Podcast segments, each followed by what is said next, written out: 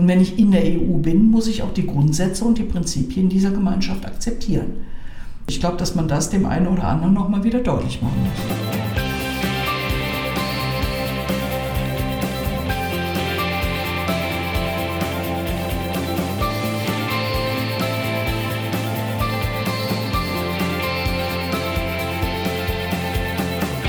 Herzlich willkommen zu Talk with You, dem Podcast der Jungen Union des Kreises Heinsberg. Mein Name ist Alexander Winkens und ihr fragt euch sicherlich, warum ihr heute mich hört, weil ich ja in der letzten Folge angekündigt habe, dass hier an meiner Stelle Nick Kaspers sein wird. Aber wir wollten mit Stefan Pusch die Folge aufnehmen und der Landrat hat leider kurzfristig abgesagt, weil er einen dringlichen Termin hat. Das können wir natürlich total verstehen. Und deshalb habe ich heute trotzdem eine sehr interessante und spannende Folge mit, einem, mit einer sehr interessanten Gesprächspartnerin unserer Europaabgeordneten Sabine Fein. Hallo Sabine. Hallo. Du hast dich extra für uns noch kurz vor deinem Urlaub Zeit genommen. Erstmal vielen Dank dafür und ich hoffe, dass wir heute eine schöne Folge miteinander aufnehmen werden. Das Coole ist auch, dass wir hier heute in Präsenz sitzen, nicht so wie beim letzten Mal über Zoom. Das hatten wir die letzten Monate in Genüge. Und heute sind wir hier in Aachen vor Ort im Europabüro von Sabine Verheyen. Hörst du eigentlich in deiner Freizeit selbst gerne Podcasts oder hast du schon mal, warst du schon mal Gast bei einem Podcast? Ich war schon mal Gast bei einem Podcast, äh, äh, auch, äh, ich sag mal, Podcast in Videoformat. Ich weiß nicht, wie man die nennt, Videocast oder. Ja. Äh, und äh, also, äh, das ist ja ein Format, mit dem wir mittlerweile auch mehr und mehr, gerade auch die jüngere Generation, versuchen zu erreichen. Und äh, ich finde das immer ganz spannend, weil man eben in einem lockeren Gespräch Themen transportieren kann. Und das ist immer eine super tolle Gelegenheit. Ich mache das also sehr gerne. Da gebe ich dir recht. Das ist gerade, wir haben auch sehr viele junge Hörer gehabt jetzt in der ersten Folge und haben sehr gutes Feedback auch bekommen. Sabine, du hast dein äh, Abitur im St. Ursula Gymnasium hier in Aachen gemacht, ähm, hast dann in den 80er Jahren Architektur an der FH Aachen studiert und in den 1990er Jahren begann dann deine politische Karriere mit deiner Tätigkeit im Rat der Stadt Aachen. Und von 1999 bis 2009, also zehn Jahre, warst du beigeordnete Bürgermeisterin hier in Aachen. Eine Frage, wie kommt man von der Architektur zum Bürgermeisteramt von Aachen? Also zum einen muss man sagen, ähm, das Architekturstudium habe ich leider wegen Familienplanung nicht ganz zu Ende bringen können. Ich bin da auch sehr, sehr offen mit. Ich denke, ich habe äh, viel vom Studium mitnehmen können, auch für meine nachherige Tätigkeit. Ähm, habe aber eben in der Zwischenzeit drei Kinder bekommen, einen Ehemann, äh, der auch in der beruflichen Karriere aufbau war. Und damals war es halt nicht so, dass man adäquat Kinderbetreuung hatte. Und insofern ähm, habe ich mich nachher auch in meinem politischen Wirken immer dafür eingesetzt, dass die Vereinbarkeit von Familie oder auch Studium und Beruf deutlich verbessert werden muss. Wie kommt man im Endeffekt von der Architektur in die Kommunalpolitik? Ich wollte natürlich nicht immer nur zu Hause mhm. sitzen und das einmal das, was ich gelernt hatte, aber auch äh, etwas für meine Kinder tun. Ich Politik hat auch Verantwortung immer für nächste Generation und das war für mich damals mit der Grund, in die Kommunalpolitik auch mit einzusteigen, weil da viele Dinge waren, äh, ich sag mal gerade auch in Bezug auf Familie mit Kindern, Kindergartenausbau, mhm. ähm, überhaupt auch den, der, der, Zustand des Umfelds, des Wohnsumfelds, äh, also eher die städtebaulichen Aspekte auch, äh, sind die Familien geeignet oder nicht. Und das waren für mich so Motivationsgründe, äh, in die Kommunalpolitik mit reingehen, weil, zu gehen, weil diese Dinge vor allem ja auch kommunal vor Ort entschieden werden bin dann sachkundige Bürgerin erst im Umweltausschuss gewesen, in erster Linie deshalb, weil ich halt eben Architektur studiert hatte und damals die ganzen UVPs da auch liefen. Und äh, so hat sich das dann Stück, Stück für Stück aufgebaut. Und äh, ich sag mal, die Politik war damals für mich leichter zu verbinden äh, mit, mit Familie, weil halt eben die meisten Sitzungen im äh, kommunalen Ehrenamt nachmittags und abends stattfinden. Tagsüber hatte ich halt eben die Kinder und ja. abends hat mein Mann dann für die Kinder sorgen müssen. Also wir haben uns da sehr gut ergänzt, äh, sodass ich da den Freiraum hatte, dann politisch auch stärker aktiv zu werden. Ja, und dann kam dein Sprung ins Europäische Parlament im Jahr 2009. Da war dann wahrscheinlich die Freizeit gar nicht mehr so, wie sie vielleicht bei deiner kommunalpolitischen Zeit war. Du bist seitdem auch Beauftragte der CDU-CSU-Gruppe im Europäischen Parlament oder in der EVP für die Kommunen. Also hast ja dann in deiner Vergangenheit dann eigentlich auch zu deinem Hauptschwerpunkt dann äh, in deiner Arbeit im Europäischen Parlament gemacht. Ähm, bis seit 2009 auch im Ausschuss für Kultur und Bildung, bis seit 2019 da auch Vorsitzende. Ähm, also da hast du wahrscheinlich dann auch viel mit Erasmus und sowas zu tun, kann ich mir vorstellen. Du bist stellvertretendes Mitglied im Ausschuss für Entwicklung und Mitglied im Sonderausschuss gegen Desinformation. In deiner Ausschussarbeit, wo liegen da deine Arbeitsschwerpunkte? Also zurzeit haben wir gerade auch im ähm, Kultur- und Bildungsausschuss war der Schwerpunkt zu Beginn der Legislaturperiode natürlich auf den neuen Förderprogrammen. Wir haben ja jetzt gerade ähm, im letzten Dezember die Einigung endlich mit dem Rat erzielt über die Programme, die Ausrichtung der Programme, Schwerpunktsetzung innerhalb der Programme, aber vor allem auch die finanzielle Ausstattung. Das war schon ein bisschen Kampf, muss man ganz ehrlich sagen. Wir haben es aber am Ende geschafft, fast eine Verdopplung im Kulturbereich und auch fast eine Verdopplung im äh, Create, eben im, im Erasmus-Programm hinzubekommen, ähm, was auch mehr ist als nur die Kosten, die durch die drei neuen Initiativen, die im Erasmus drin sind, Discover EU, ähm, die European Universities und die Excellence Centers für berufliche Bildung, also Excellence Center for Vet Training nennen die, mhm. äh, ist, ist, ist der, der, der Titel. Und ähm, das waren drei neue Initiativen, die die Kommission und wir auch als Parlament, also Discover EU war etwas, was das Parlament unbedingt wollte auch, ähm, das war schon ein bisschen Diskussion auch immer mit den Mitgliedstaaten, weil das doch sehr unterschiedlich gesehen wird. Und mehr Geld, äh, ich sag mal, in einer Krisensituation auch in solche Programme zu stecken, äh, da taten sich die Mitgliedstaaten ein bisschen schwer. Also das war wirklich am Anfang einer unserer Schwerpunkte dafür zu sorgen, dass die Programme eine bessere Ausstattung bekommen, weil ich glaube, dass Europa nur dann wirklich zusammenwachsen kann, wenn wir uns auch intensiver im Rahmen der Bildungsförderung und Kulturförderung auch engagieren weil das ein ganz wichtiger Bestandteil auch europäischen Zusammenlebens ist. Und ich sag mal, jetzt im Moment beschäftigen wir uns im Ausschuss natürlich auch sehr intensiv einmal mit der Implementierung der Programme, aber auch das Thema New European Bauhaus, Nachhaltigkeit ähm, spielt auch im Bildungs- und im Kulturausschuss eine Rolle aber eben auch die Themen Digitalisierung, also der Digital Services Act und Digital Market Act äh, sind gerade für den Mediensektor von besonderer Bedeutung und Medienpolitik ist eigentlich mein Hauptschwerpunkt okay. an der Stelle auch. Auf jeden Fall auch sehr wichtig für die Zukunft. Ich glaube, da ist oft noch ein bisschen Potenzial nach oben bei der Digitalisierung, aber es ist gut, dass auch auf europäischer Ebene das auf jeden Fall angepackt wird. Unser heutiges Thema ist die Konferenz zur Zukunft Europas. Die Idee dazu stammt aus dem Jahr 2017 vom französischen Regierungschef Emmanuel Macron. Ende 2019 wurde das Projekt schließlich dann auch ähm, ja, durch, die, durch das Europäische Parlament und die Europäische Kommission ins Leben gerufen. Und am diesjährigen Europatag, am 9. Mai, hat das Gremium auch seine Arbeit aufgenommen. Und zuvor konnten die europäischen Bürger in ganz vielen Online-Veranstaltungen, weil es ja leider nicht in Präsenz ging, aufgrund der Pandemie ihre Meinung zu bestimmten Themen äußern. Und die Ideen werden jetzt im Gremium besprochen. Nun ist der letzte Meilenstein, bei dem es um konkrete Reformen ging, mehr als zwölf Jahre her mit den Verträgen von Lissabon. Und der frühere Kommissionspräsident Jacques Delors hat einmal gesagt, Europa sei wie ein Fahrrad, hält man es an, fällt es um. Und seitdem musste die EU ja mehrere größere Krisen durchleben. Wir hatten die Migrationskrise 2015, den Brexit, der Grexit war ja auch noch vorher und ab letztem Jahr dann die Corona-Krise. Glaubst du, dass langsam Zeit für Neuerungen wird im europäischen System? Also ich glaube, dass die Krisen sehr deutlich gezeigt haben, dass wir unbedingt Neuerungen brauchen. Die Union muss schneller handlungsfähig werden können. Wir haben zwar jetzt gerade auch in der Krise äh, bewiesen, dass wir auch schnell handeln können. Wenn ich mir überlege, wie lange normalerweise ein äh, Gesetzgebungsprozess dauert mit den Fristen für Übersetzung, für die Beteiligung auch der nationalen Parlamente, dann sind wir schon in der Lage, auch in einer Notsituation auch über, äh, ich sag mal, besondere Verfahrensregeln schneller zu handeln. Aber äh, eine Einigung herzustellen äh, mit den 27 Mitgliedstaaten ist leider Gottes oft schwer. Das haben wir jetzt gerade auch in der Covid-Krise gemerkt. Jeder hat seine eigenen Regeln für die Schließung, für die Lockdowns, äh, für Grenzschließungen, für alles Mögliche gemacht. Ähm, ich war sehr froh, dass es gelungen war, dass wir zumindest eine gemeinsame Beschaffung machen für den Impfstoff, damit hier nicht auch noch innerhalb Europas ein Wettbewerb um den Impfstoff stattgefunden hat. Ich glaube, das war sehr hilfreich, auch gegenüber den großen ja. Konzernen.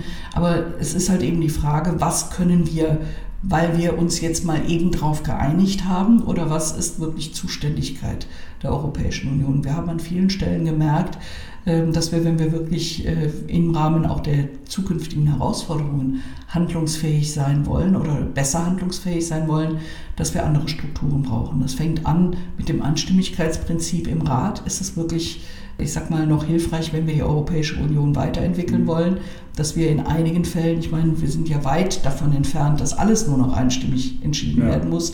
Die meisten Gesetzgebungsverfahren gehen mit äh, qualifizierten Mehrheiten. Aber eben wenn es um grundlegende, entscheidende Fragen geht, dann kann immer noch einer ein Veto ja. einlegen, auch beim Haushalt. Wenn Ungarn dann sagt, ich will aber nicht, weil ich möchte mir noch irgendwelche anderen Dinge, ich sag mal, rauspressen, ja. dann funktioniert das halt nicht. Und ähm, da glaube ich schon, werden wir strukturell Änderungen brauchen. Was ich mir auch wünschen würde, was die Institutionen angeht, ist, dass das Parlament eine noch stärkere Rolle ja. bekommt. Das ist ja auch durch den Vertrag von Lissabon schon deutlich gestärkt worden als wirklicher Co-Gesetzgeber. Aber es sind halt eben einige grundlegende Eigenschaften eines Parlaments, die uns noch fehlen, ja. wie zum Beispiel das Initiativrecht. Mhm. Ähm, und ich denke, dass es wichtig wäre, dass wir hier auch, äh, äh, ich sag mal, dafür kämpfen, dass die direkt von den Bürgern gewählte Vertretung auf der europäischen Ebene äh, eben auch die Kompetenzen bekommt, wie ein normales Parlament auch. Politik wird vom Volk gemacht, das ist ein ganz einfaches Prinzip, wie du das gerade auch schon sehr gut dargestellt hast. Das Europäische Parlament hat im Vergleich zu den nationalen Parlamenten eben nicht so die Befugnis, nicht, die, nicht ausschließlich die Gesetzinitiativgewalt. Und dafür hat der Europäische Rat aus den Regierungschefs äh, der Mitgliedstaaten relativ viel Macht. Und das Parlament muss ja nicht bei jedem Gesetz zustimmen oder nicht bei allen, nicht bei allen Gesetzesinitiativen. Und im Positionspapier, das äh, ihr als CDU-CSU-Gruppe im Europäischen Parlament rausgegeben habt, fordert ihr eine Art Bikameralismus zwischen Europäischem Rat, der äh, zusammengefasst ist aus dem Rat der EU, also den Ministerräten und dem, der Staats- und Regierungschefs und dem Europäischen Parlament als andere Kammer, die dann eben bei Gesetzesinitiativverfahren mitwirkt. Was schlagt ihr sonst noch sehr konkret vor, um eben die Kompetenzen des Parlaments aufzuwerten, damit man den Bürgern bei der Wahl dann auch mehr Gefühl der Mitbestimmung gibt. Also es ist schon so, dass wir bei den normalen Gesetzen, die die EU erlässt, auch wirkliche Mitbestimmung auch heute schon haben. Ähm, deshalb sind ja auch die Trilogverhandlungen oftmals so mühsam, weil wir halt eben immer die Einigung von der Parlamentsposition auch mit dem Rat brauchen, immer wieder rückkoppeln müssen, auch ins Parlament zurück, ob die Kompromisse, die man mit dem Rat macht, dann auch wirklich tragfähig sind. Aber es ist richtig, äh, äh, wie du sagtest, eben bestimmte Dinge, die nicht in die originäre Zuständigkeit der Europäischen Union fallen, über, das, über die Gemeinschaftsmethode, häufig von den Regierungschefs alleine entschieden werden. Wir hatten dies in der Finanz- und Wirtschaftskrise an ganz vielen Stellen, wo wir zwar unseren Senf dazugeben konnten, aber im Endeffekt die Regierungschefs dann alleine entschieden haben, was jetzt wirklich gemacht wird oder nicht. Das gilt überall da, wo es halt eben äh, die Kompetenz eigentlich ur, ursächlich bei den Mitgliedstaaten liegt. Mhm. Und ich glaube, dass wir hier eine Struktur brauchen, äh, die dann, wenn es wirklich die gesamte Europäische Union auch betrifft, dass das Parlament da in jedem Fall auch eine Mitsprache hat. Also genau wie du gesagt hast, eine Ausweitung der Kompetenzen des Parlaments immer dann, wenn gemeinschaftlich etwas entschieden wird. Das, was wir äh, haben wollen, ist äh, auch, dass wir eine entsprechend gute Vernetzung mit den nationalen Parlamenten haben, denn die Regierungen sollen ja durch die nationalen Parlamente auch entsprechend kontrolliert werden. Eigentlich liegt da ja auch ein Parlamentarismus mit zugrunde ähm, äh, bei dem, was, was der Rat eigentlich beschließen darf. Aber äh, ich glaube, dass es sehr wichtig ist, dass wir hier als Europäisches Parlament auch äh, unsere Rolle entsprechend wahrnehmen können. Das, was auch wichtig ist, ist, dass die Kommission ihre Rolle als Mittler zwischen Parlament und äh, Rat, als Co-Legislator, auch stärker wahrnimmt in Richtung Parlament. Wir haben es bisher die Situation, dass die Kommission im Endeffekt zwar vom Parlament bestätigt wird, aber auf Vorschlag der Mitgliedstaaten. Jeder Mitgliedstaat schlägt seinen Kommissar vor und äh, auf die Vorschläge haben wir nur einen bedingten Einfluss. Wir können zwar sagen, ja, den wollen wir oder nein, den wollen wir nicht, aber in der Regel immer nur als Gesamtpaket. Äh, das ist ja vielleicht auch deutlich geworden. Wir hatten ja auch ähm, einige Kommissare im Laufe der Geschichte, die wir nicht akzeptiert haben als Parlament, weil einfach, ja, ich sag mal, für diese Funktion, für diese Rolle die Personen dem Parlament nicht für geeignet erschienen. Aber das sind im Endeffekt einzelne Fälle. Es ist nicht eine, eine Mitbestimmung, wie wir uns die eigentlich mit wünschen würden warum diese Kommissare, die aus den Mitgliedstaaten benannt werden, und zwar nur auf Vorschlag der Mitgliedstaaten, ähnlich wie der Kommissionspräsident, mhm. das haben wir ja auch erlebt ja, in diesem Fall, ähm, äh, ist natürlich stärker dann auf den Rat orientiert als auf das Parlament. Selbst wenn wir eine Bestätigung äh, dieser Kommission vollziehen als Parlament, äh, so ist auch, äh, ich sag mal, die Möglichkeit, wieder vorgeschlagen zu werden, liegt dann nur bei dem Rat. Also ist auch zwangsweise die Orientierung eher da. Und Ich glaube, dass wir hier womöglich auch eine andere Struktur brauchen, in dem wirklich dieser Spitzenkandidatenprozess, den wir als Parlament ja immer wieder versucht haben, ja. auch nach vorne zu bringen, ähm, auch wirklich ähm, äh, in den Strukturen manifestiert wird. Ich glaube, es ist transparenter für die Bürger. Auf jeden Fall. Weil die Bürger sehen, wer für wen, also wen, wen kann ich da an die Spitze dieser ja. Kommission wählen und äh, für welche Politik steht diese Person dann auch. Das haben wir auch im Wahlkampf, im letzten Wahlkampf so sehr deutlich gemacht. Allein, äh, ich sag mal, Macron, äh, der nicht über eine politische Partei in diesem Prozess im Vorfeld mit eingebunden war, hat ja dann anfangen, angefangen, entsprechend Druck zu machen. Ja. ohne eine formale Änderung, auch in den Verträgen, was die Zuständigkeit angeht, wird das auf Dauer nicht rechtssicher hingehen, es sei denn, wir schaffen es, eine rechtsverbindliche Einigung zwischen den Mitgliedstaaten, der Kommission und dem Parlament hinzubekommen als institutionelle Vereinbarung, dass man das auf Dauer dann so auch macht. Denn die Regierungschefs haben ja schon auch einen Einfluss darauf, wer für eine bestimmte Parteienfamilie der Vorschlag wird. Und insofern sind sie mit eingebunden. Die nationale Ebene ist mit eingebunden, weil ja auch zum Beispiel die Parteikongresse, wo ein solcher Beschluss gefasst wird, wer der Spitzenkandidat wird, äh, ja auf einer breiten Basis auch mit Vertretern der nationalen Ebene getroffen wird. Insofern da wirklich ein demokratischer Aufschlag da wäre, der der Europäischen Union auf Dauer auch gut tun würde. Ja. Ja, du hast es eben schon mal angesprochen, als um die Einstimmigkeit im äh, Europäischen Rat ging, dass so Länder wie Ungarn beispielsweise gerne mal ihr Veto bei Entscheidungen einlegen. Wir haben das letztes Jahr äh, bei den Corona-Verhandlungen für das Rettungspaket sehr eindrücklich gesehen, dass das tatsächlich so ist, dass diese, dieses Veto sehr machtvoll ist. Vor ein paar Wochen hat Viktor Orban in Ungarn das sehr umstrittene Gesetz äh, zur Unterdrückung von Homosexuellen verabschiedet, dass eben Kinder in Kindergärten nicht mehr mit Bildern von ja, homosexuellen Paaren konfrontiert werden. Und er hat auch schon öffentlich kundgetan, dass er eine autoritäre, illiberale Demokratie aufbauen möchte. Und ich habe manchmal so den Eindruck, dass er trotzdem von den EU-Institutionen nicht hinlänglich belangt wird. Reicht deiner Meinung nach die, der aktuelle Mechanismus aus, der, äh, der Mittel aus Strukturfonds einfriert, wenn Staaten gegen rechtsstaatliche Prinzipien verstoßen? Ähm, und ist die Umsetzung überhaupt realistisch, wenn der Europäische Rat hier mit einem einstimmigen Votum zustimmen muss? Ja, bei der Maßnahme, das ist ja eben, da brauchen Sie nicht einstimmig zuzustimmen. Wir müssen nur klarstellen, ist es nach Artikel 7 ein entsprechendes äh, ich sage mal, gibt es einen adäquaten, auch richtlich, gerichtlich feststehenden Grund, dass man äh, diesen Mechanismus äh, in Gang setzt. Die Kommission muss ihn natürlich auch in Gang setzen. Und wir haben jetzt mehrere Gerichtsurteile, die Orban schlichtweg ignoriert. Und ich sage mal, wenn ich Urteile des Europäischen Gerichtshofs für nichtig einfach erkläre und sage, äh, interessiert mich nicht, dann hat das schon noch was mit mangelndem Rechtsstaatsempfinden zu tun, weil ähm, der EuGH entscheidet in Fällen, wo er auch Zuständigkeit hat. Nun gibt es natürlich auch immer Streitigkeiten auch schon mal zwischen dem Bundesverfassungsgericht und dem Europäischen Gerichtshof bezüglich der Zuständigkeit. Ja. Aber ähm, ich denke, das Thema Rule of Law ist eine Sache, wo wir auf europäischer Ebene eine Kompetenz haben müssen, zu überprüfen, ist es gesetzeswidrig oder Grund, grundrechtswidrig, was dort geschieht oder nicht. Wo wir allerdings aufpassen müssen, ist, dass wir natürlich nicht parteipolitisch unliebsame Dinge alles in einen Topf schmeißen. Und das ist etwas, wo wir vor allem auch als EVP immer wieder versucht haben, darauf zu achten, dass man wirklich die Fakten äh, als Grundlage nimmt. Und da sind wir zurzeit auch bei. Es wird zurzeit überprüft, nicht nur bei Ungarn, sondern auch bei anderen Staaten, inwiefern, ich sag mal, auch aufgrund von ähm, nicht korrekter Verausgabung von mhm. Mitteln durch Fehlstrukturen. Es ist nicht nur so, wenn mal ein Fehler gemacht wird, dann werden Mittel eh zurückgefordert.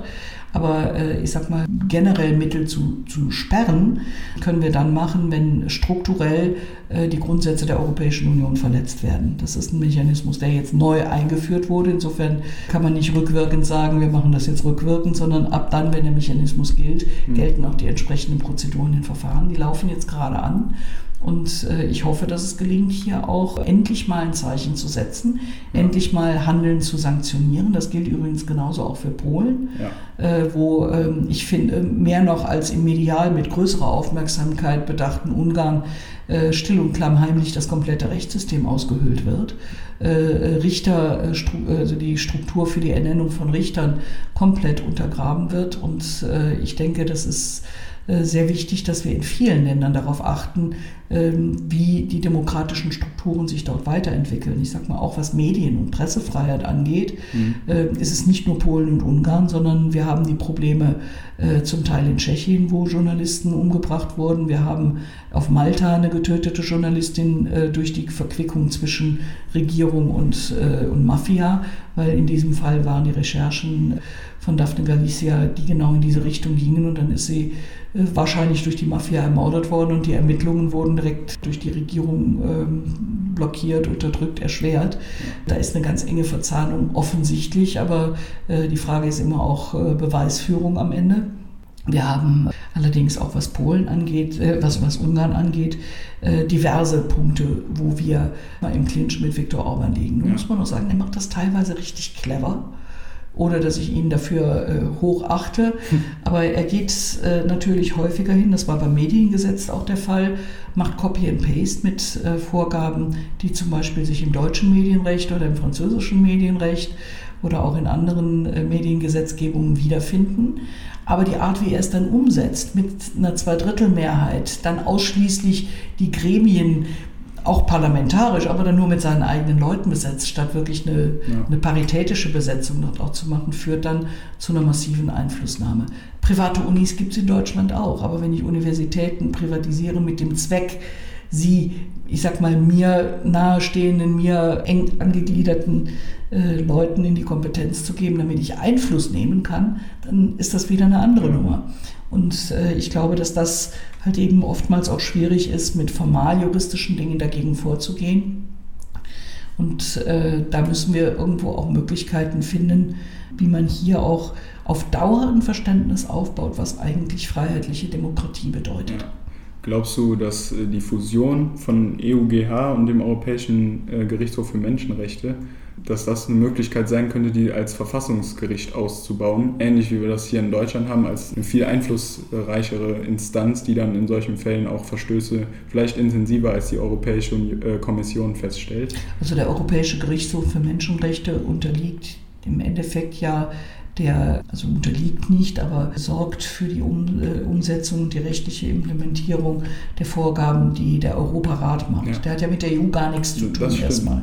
Insofern solche Dinge miteinander zu verknüpfen, ja. äh, wird vom Konstrukt her ausgesprochen schwierig sein, äh, weil das eine mit dem anderen direkt erstmal nichts zu tun hat. Das wird häufig, könnte man da eine Annäherung irgendwie ermöglichen? also ich glaube eher, dass wir uns darüber Gedanken machen müssen, inwiefern die Europäische Union für ihre Rechtsstaatsprinzipien, die sie hat, die ja auch vertraglich abgesichert sind, ein Gericht braucht oder eventuell mal darüber nachdenkt, ob es da nötig ist, ein Gericht äh, zu schaffen, das halt eben diese Rechtsstaatlichkeitsfragen dann auch sauber abklärt. Auf der anderen Seite kann das natürlich auch der Europäische Gerichtshof mhm. mit seinen Kammern der muss ja nicht nur Umweltrecht oder, ja. äh, ich sag mal, äh, Marktrecht oder andere Rechtstexte, die wir auf europäischer Ebene haben, kontrollieren, sondern ähm, der kann natürlich auch die Verträge. Und dafür ist im Endeffekt die Kommission und äh, äh gegebenenfalls im Streitfall dann eben auch der EuGH zuständig, die für die Kontrolle des Einhaltens der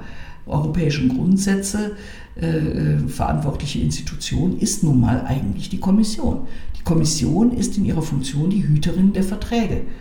Und wenn ich gegen Verträge verstoße, dann habe ich erstmal als Kommission die ja. Verpflichtung, dagegen formal auch vorzugehen. Und das tut die Kommission auch. Vertragsverletzungsverfahren sind an der Tagesordnung. Die stehen natürlich auch nicht immer gerne in der Zeitung, weil äh, kein Staat gerne darüber spricht, wenn er ein Vertragsverletzungsverfahren an der Backe hat. ähm, aber die Kommission ist da schon aktiv. Es gibt häufig Streitfälle darüber. Dann gehen diese Streitfälle zwischen Mitgliedstaaten und Kommission vor den EuGH und da können die entschieden werden. Insofern ist die Frage, inwiefern man dem EuGH da noch mehr Kompetenzen auch in diesen grundrechtlichen Fragen gibt, gegebenenfalls auch zu stellen, weil diese wir als Europäische Union ja Bestandteil auch der Menschenrechtskonvention der Europäischen Menschenrechtscharta aus sind. Äh, die ja vom Europarat ja. Äh, verabschiedet wurde. Da sind wir Mitunterzeichner als EU und können insofern auch gegebenenfalls als EU in Frage in Fragen auch den Europäischen Gerichtshof für Menschenrechte anrufen, ja. der ja eine Funktion in diesem Sinne hat, wenn es zum Beispiel um Diskriminierung wie in der ungarischen Gesetzgebung auch ja. geht. Einmal eine ganz kurze Antwort. Kann ein Ausschluss von einem Staat dann als Ultima Ratio wirksam sein? Wir haben bisher keine Möglichkeiten, Staaten auszuschließen. Aber wenn sowas eben im Zuge der Konferenz zur Zukunft Europas geschaffen werden könnte? Ähm, ich sehe das in gewisser Weise, ja, man, das ist ein Punkt, wo man wirklich intensiv darüber diskutieren muss ob Ausschlussmechanismen sinnvoll sind. Mhm. Ich glaube, dass wir über, äh, stärker über Sanktionsmechanismen nachdenken müssen, dass dann, wenn ein Staat die Grundsätze nicht einhält, eben auch finanzielle Sanktionen da sind. Denn der Anreiz für Staaten, die sich nicht an die Gesetzgebung der Europäischen Union und die Grundprinzipien der Europäischen Union halten wollen, in der EU überhaupt nur zu bleiben, ja. sind ja in der Regel wirtschaftliche oder finanzielle.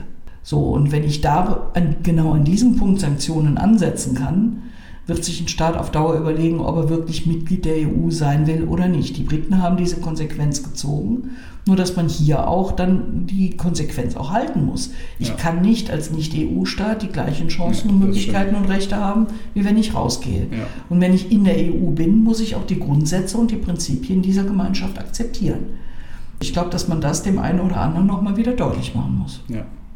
Gut, kommen wir zu ein bisschen anderen Thema, der Repräsentation der EU nach außen. Auch oft diskutiert worden in der Konferenz zur Zukunft Europas.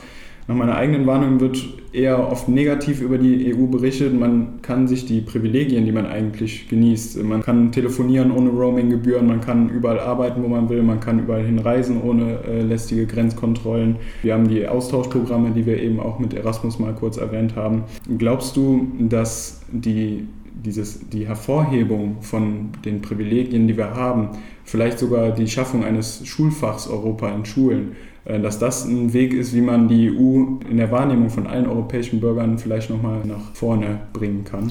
Also wir haben ja vor einigen Jahren, äh, hatte ich mal mit einigen Kollegen eine Initiative auch über den Landtag äh, versucht zu starten, äh, mehr Europa in die Schulen. Im Moment, äh, es ist zwar in den Curricula zum Teil mit drin, mhm. aber es hängt trotzdem immer sehr stark auch vom persönlichen Engagement der Schule oder eines einzelnen Lehrers ab, wie viel Europa ja. nachher wirklich äh, über den Unterricht, über die Schule, über die Bildung vermittelt wird. Wir versuchen das aufzufangen über die Bildungsprogramme, die wir haben. Ich glaube, jemand, der mal einmal irgendwo im Erasmus-Programm drin war, hat auch ein anderes Verständnis für Europäische Union. Ja. Aber ich glaube, dass das eigentlich etwas sein müsste, was jedem auch zuteil wird. Da müssen wir aber über die Nationalstaaten auch mit dran, weil für die Lehrerausbildung zum Beispiel sind die Mitgliedstaaten zuständig. Das heißt, hier müsste eigentlich, wenn ich Geschichtslehrer, Politiklehrer oder Sozialwissenschaftslehrer werden will oder selbst auch in anderen Fächern, gehört für mich eigentlich dazu, dass ich auch in meinem Studium mal irgendwas über ja. Europa gehört habe. Ja. Ich kann heute Geschichtslehrer werden oder wie gesagt Sovi oder Politiklehrer, ohne auch nur ein einziges Mal in meinem Studium irgendetwas über die Struktur Europas gelernt zu haben. Und dann soll ich den Schülern vermitteln, wie Europa funktioniert und wie es läuft. Das wird dann schwierig. Das wird schwierig und so sieht dann teilweise auch oft die Vorbereitung ja. aus. Ich meine, ich sehe sehr unterschiedliche Dinge. Ich habe sehr viele Besuchergruppen, die in der Vergangenheit auch immer gekommen sind, jetzt durch Covid leider etwas weniger. Mhm. Ähm, aber äh, da waren welche bei, die waren top vorbereitet, richtig gut, weil der Lehrer auch ein großes europäisches Interesse hatte. Es gibt aber auch immer wieder Fälle, wo ich denke, meine Güte, äh, da weiß der Lehrer noch nicht mal genau, wie Europa tickt. Und deshalb äh, glaube ich, dass es gerade für Journalisten, für äh, Lehrer ganz wichtig ist, dass wir in der, in der Ausbildung äh, schon den Ansatz machen, mehr Europa auch in die Ausbildung zu bringen. Das bedeutet dann auch, und da arbeiten wir ja sowohl von europäischer Ebene, aber auch gerade im Land NRW intensiv dran, es gibt ja die Europaschulen, die über das Land ausgezeichnet werden, mit einem Schwerpunkt auch auf Europa.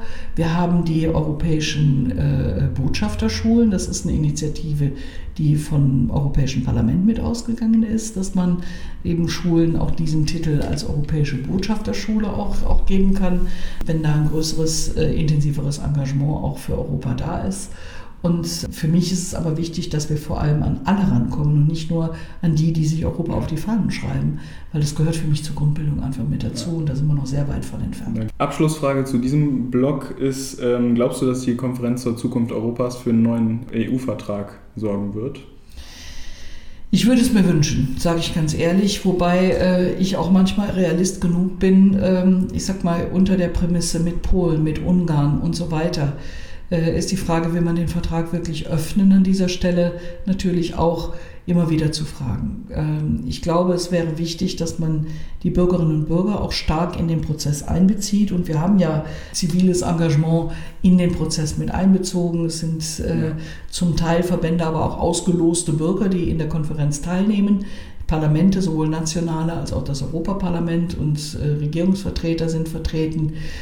Die Frage ist am Ende immer, würde es für eine Vertragsänderung reichen, die Zustimmung zu einem Vertrag und was könnte Bestandteil dann dieser Vertragsänderung sein und würden eben genau Staaten wie Ungarn, Staaten wie Polen, aber selbst auch, ich sag mal, unsere früheren Kandidaten bei Vertragsänderungen, äh, Frankreich, äh, Irland, Niederlande, ja. ähm, würden die wirklich dann, je nachdem, wenn es an die Substanz der Zuständigkeit des Nationalstaates geht, dann auch wirklich das wollen. Und äh, wir haben in Europa leider Gottes zurzeit sehr viele Kräfte, die eher auf dem nationalen Trip sind. Mhm. Wenn ich mir überlege, gerade in Osteuropa, wo einige äh, die Idee eines Europas der Vaterländer aber nicht im Sinne eines Subsidiaritätsprinzips, ja. das eben sich auch nach oben hin konsequent fortsetzt, ja. äh, sondern äh, wirklich nach Möglichkeit so viel wie möglich auf die nationale Ebene zurückzuholen und am liebsten nur noch den Geldfluss über Europa zu steuern.